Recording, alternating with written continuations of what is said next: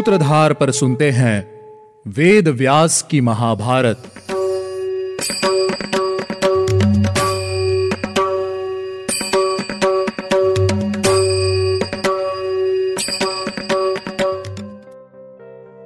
Hello listeners स्वागत है आप सभी का वेद व्यास की महाभारत के छठे एपिसोड में।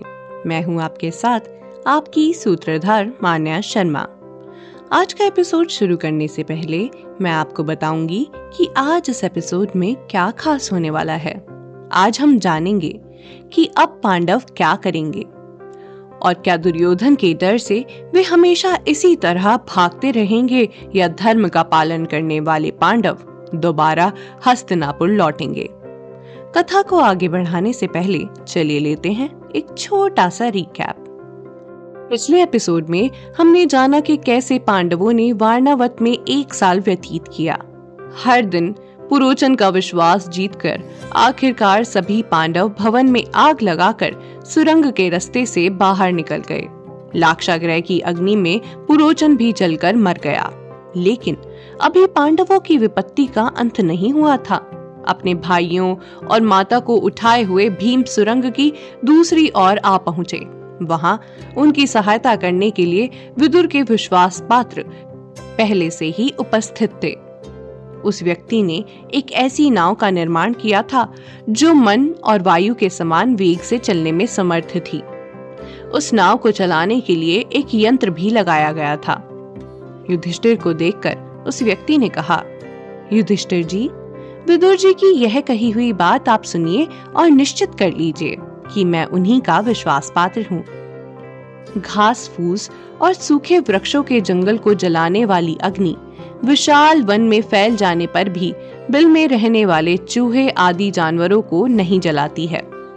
इस तरह अपना परिचय देते हुए उस व्यक्ति ने युधिष्ठिर को वह नाव दिखाते हुए कहा, यह नाव आपको यहाँ से बहुत दूर ले जाएगी। आप इसमें सुरक्षित रहेंगे। इसमें कोई संदेह नहीं है। उन सभी के उदास चेहरे देखकर उसने दोबारा कहा, विदुर जी ने आप सभी भाइयों को गले लगाकर और ढेर सारा स्नेह देकर यह आशीर्वाद दिया है कि तुम शांत चित्त होकर कुशल पूर्वक अपने मार्ग पर आगे बढ़ते जाओ। इस प्रकार उनका हौसला बढ़ाकर उस व्यक्ति ने सभी पांडवों को कुंती सहित नदी के दूसरे छोर पर उतार दिया। उन्हें छोड़कर नाविक वापस लौट गया। अब पांडव छुपते छुपाते जल्दी से वहाँ से जाने लगे ताकि कोई भी उन्हें पहचान न सके। अब मैं आपको ले चलती हूँ वारणावत के लाक्षागृह में, जहाँ अभी भी अग्नि धधक रही है। सभी लोग आग बुझाने का प्रयास कर रहे हैं। उस समय उन्होंने जाना कि सारा भवन लाख का बना हुआ था, जो अब जलकर राख हो गया है। सभी लोग दुखी होकर चिल्ला चिल्ला कर कहने लगे, अवश्य यह दुष्ट दुर्योधन का ही कार्य है। उसी ने इस भवन का निर्माण कराया है। द्रोणाचार्य भीष्म जी कृपाचार्य, किसी ने भी उस दुष्ट को ये अधर्म करने से नहीं रोका? उस दुष्ट को ये समाचार भेज दो कि उसका षड्यंत्र सफल रहा। सभी क्रोध और शोक से भर गए। वे सभी पांडवों को ढूँढने का हर निश्चित प्रयास कर रहे थे। उसी समय उन्हें उस भिलनी और उसके पाँच पुत्रों के शव मिले। सही समय देखते ही जिस व्यक्ति ने सुरंग बनाई थी, उसी ने उस सुरंग को धूल से भर दिया। पांडवों की मृत्यु का समाचार पाकर राजा धृतराष्ट्र को बहुत दुख हुआ। दुख में विलाप करते हुए धृतराष्ट्र ने कहा, अहो पांडवों और कुंती की मृत्यु का समाचार सुनकर ऐसा लग रहा है मानो मेरे भाई पांडु की मृत्यु आज हुई हो। सेवकों को आदेश देकर राजा धृतराष्ट्र ने उन्हें वारणावत जाकर पांडवों और कुंती का अंतिम संस्कार करने के लिए कहा। पांडवों की आत्मा की शांति के लिए भीष्म और सभी लोग गंगा तट पर जा पहुँचे। उस समय सभी लोग अत्यंत शोक से भरकर विलाप कर रहे थे। कोई युधिष्ठिर को याद करके रोता, कोई भीम को, कोई अर्जुन, नकुल, सहदेव को याद करके रोता। पितामह भीष्म इस बात पर विश्वास नहीं कर पा रहे थे कि पराक्रमी पांडवों की मृत्यु हो गई है।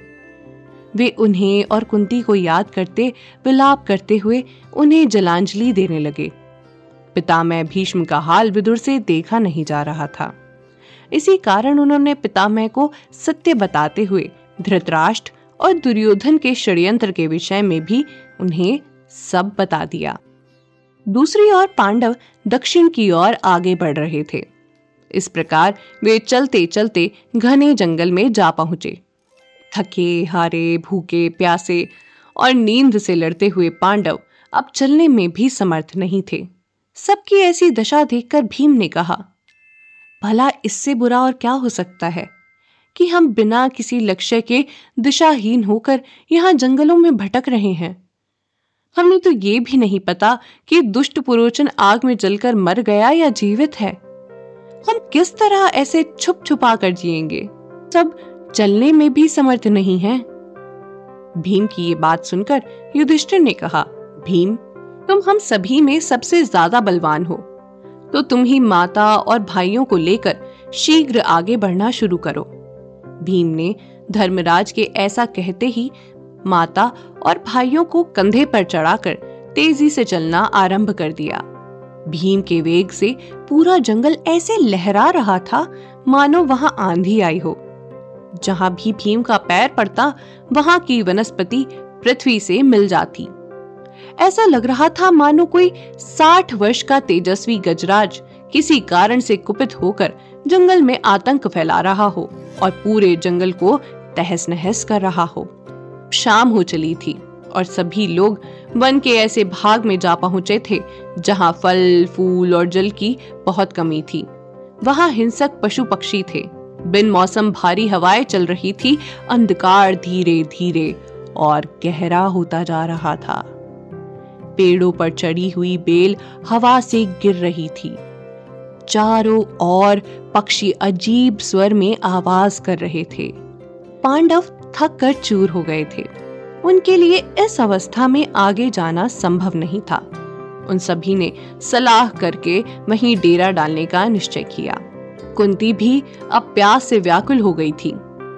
माता की ऐसी दशा देखकर भीम ने अपनी माता और सभी भाइयों को एक विशाल बरगद के पेड़ के नीचे बिठाकर कहा आप सभी लोग यहाँ बैठकर विश्राम करें। तब तक मैं सभी के लिए पानी लेकर आता हूँ। बड़े भाई युधिष्ठिर से आज्ञा लेकर भीम पानी की खोज में निकल गए। सारस की आवाज़ का पीछा करते हुए भीम जलाशय के पास जा पहुँचे। वहाँ पानी पीकर स्नान करके भीम ने सभी के लिए चादर में पानी भर लिया। भीम जल्दी जल्दी अपने भाइयों के पास जा पहुँचे। वहाँ सभी को भूख, प्यास और थकान से भरा और ज़मीन पर सोता देखकर भीम के मन को बहुत दुख पहुँचा। उनकी यह दशा देखकर भीम विलाप करने लगे।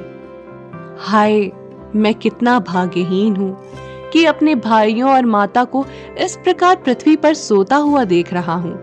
कल तक जिन्हें बहुमूल्य शैया पर भी नींद नहीं आती थी, आज वे इस प्रकार जंगलों में भटक रहे हैं।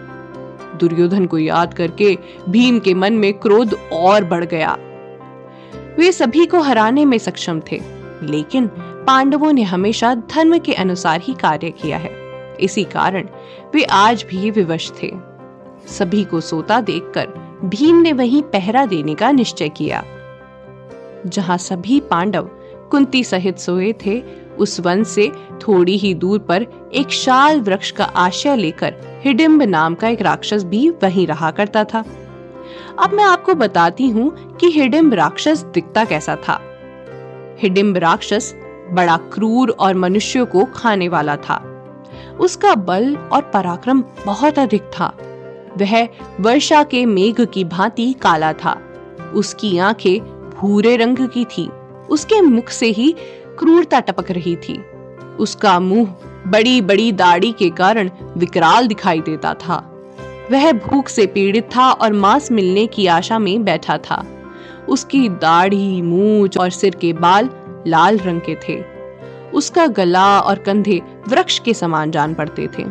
दोनों कान दोनों कान भाले के समान लंबे और नुकीले थे। वह देखने में बड़ा भयानक था। बेढोल रूप तथा भूरी आँखों वाला वह विशाल राक्षस देखने में बहुत डरावना था। भूख से व्याकुल होकर वह कच्चा मांस खाना चाहता था। उसने अचानक ही पांडवों को देख लिया। तब उंगलियों को ऊपर उठाकर सिर के रूखे बालों को खुजलाता और फटकारता हुआ वह विशाल मुँह वाला राक्षस पांडवों की ओर बार बार देखकर जम्भाई लेने लगा। मनुष्यों का मांस मिलने की संभावना से उसे बड़ा हर्ष हुआ। उस महाबली विशालकाय राक्षस ने मनुष्य की गंध पाकर अपनी बहन हिडिम्बा से कहा, बहुत दिनों के बाद ऐसा भोजन मिला है, जो मुझे बहुत पसंद है। इस समय मेरी जीभ लाल टका रही है और बड़े सुख से लपलपा रही है। आज मैं अपनी आठों दाढ़ों को मनुष्य के शरीर और चिकने मांस में डुबाऊँगा। मैं इन मनुष्यों की गर्दन पर चढ़कर उनकी नाड़ियों को काट दूँगा और उनका गरम गरम और ताज़ा खून खूब छक्कर पीऊँगा। हिडम्ब ने अपनी बहन से कहा, बहन, जाओ, पता लगाओ ये कौन है जो इस वन में आकर सो रहे हैं। मनुष्य की तीव्र गंध आज मेरी नासिका को मानो बार बार अपने पास बुला रही है। क्या यह राक्षस पांडवों के लिए एक और नई चुनौती है? आखिर अब आगे क्या होगा? ये जानने के लिए आपको लौटना होगा हमारे अगले एपिसोड में। उम्मीद है आपको हमारा यह एपिसोड पसंद आया होगा। अगर आप इस एपिसोड से रिलेटेड कोई भी सवाल पूछना चाहते हैं तो हमारे social media platform Twitter, Facebook, Instagram पर हमसे संपर्क कर सकते हैं। हमारा सोशल मीडिया हैंडल है माय सूत्रधार साथ ही साथ, ऐसी ही अनेक रोचक पौराणिक कथाओं के वीडियो देखने के लिए आप डाउनलोड कर सकते हैं हमारी सूत्रधार ऐप हमारी ऐप एंड्रॉइड और आईओएस दोनों यूज़र्स के लिए उपलब्ध है। यहाँ आपको हर एक कहानी, सुंदर चित्रण और सटीक फैक्ट्स के साथ मिलेगी। इसके अलावा आप श्री राम कथा मिनी टेल्स पॉडकास्ट हिंदी और इंग्लिश नल दमयंती प्रेम कथा, हिंदी, इंग्लिश, तथा ऐसी ही अनेक कहानियाँ अपने मन पसंद ऑडियो प्लेटफॉर्म पर सुन सकते हैं। लिंक आपको डिस्क्रिप्शन में मिल जाएगा। मैं आपकी सूत्रधार मान्या शर्मा, मिलूँगी आपसे अगले एपिसोड में। याद रखिएगा, हम हर सोमवार और शुक्रवार आपसे मिलते रहेंगे।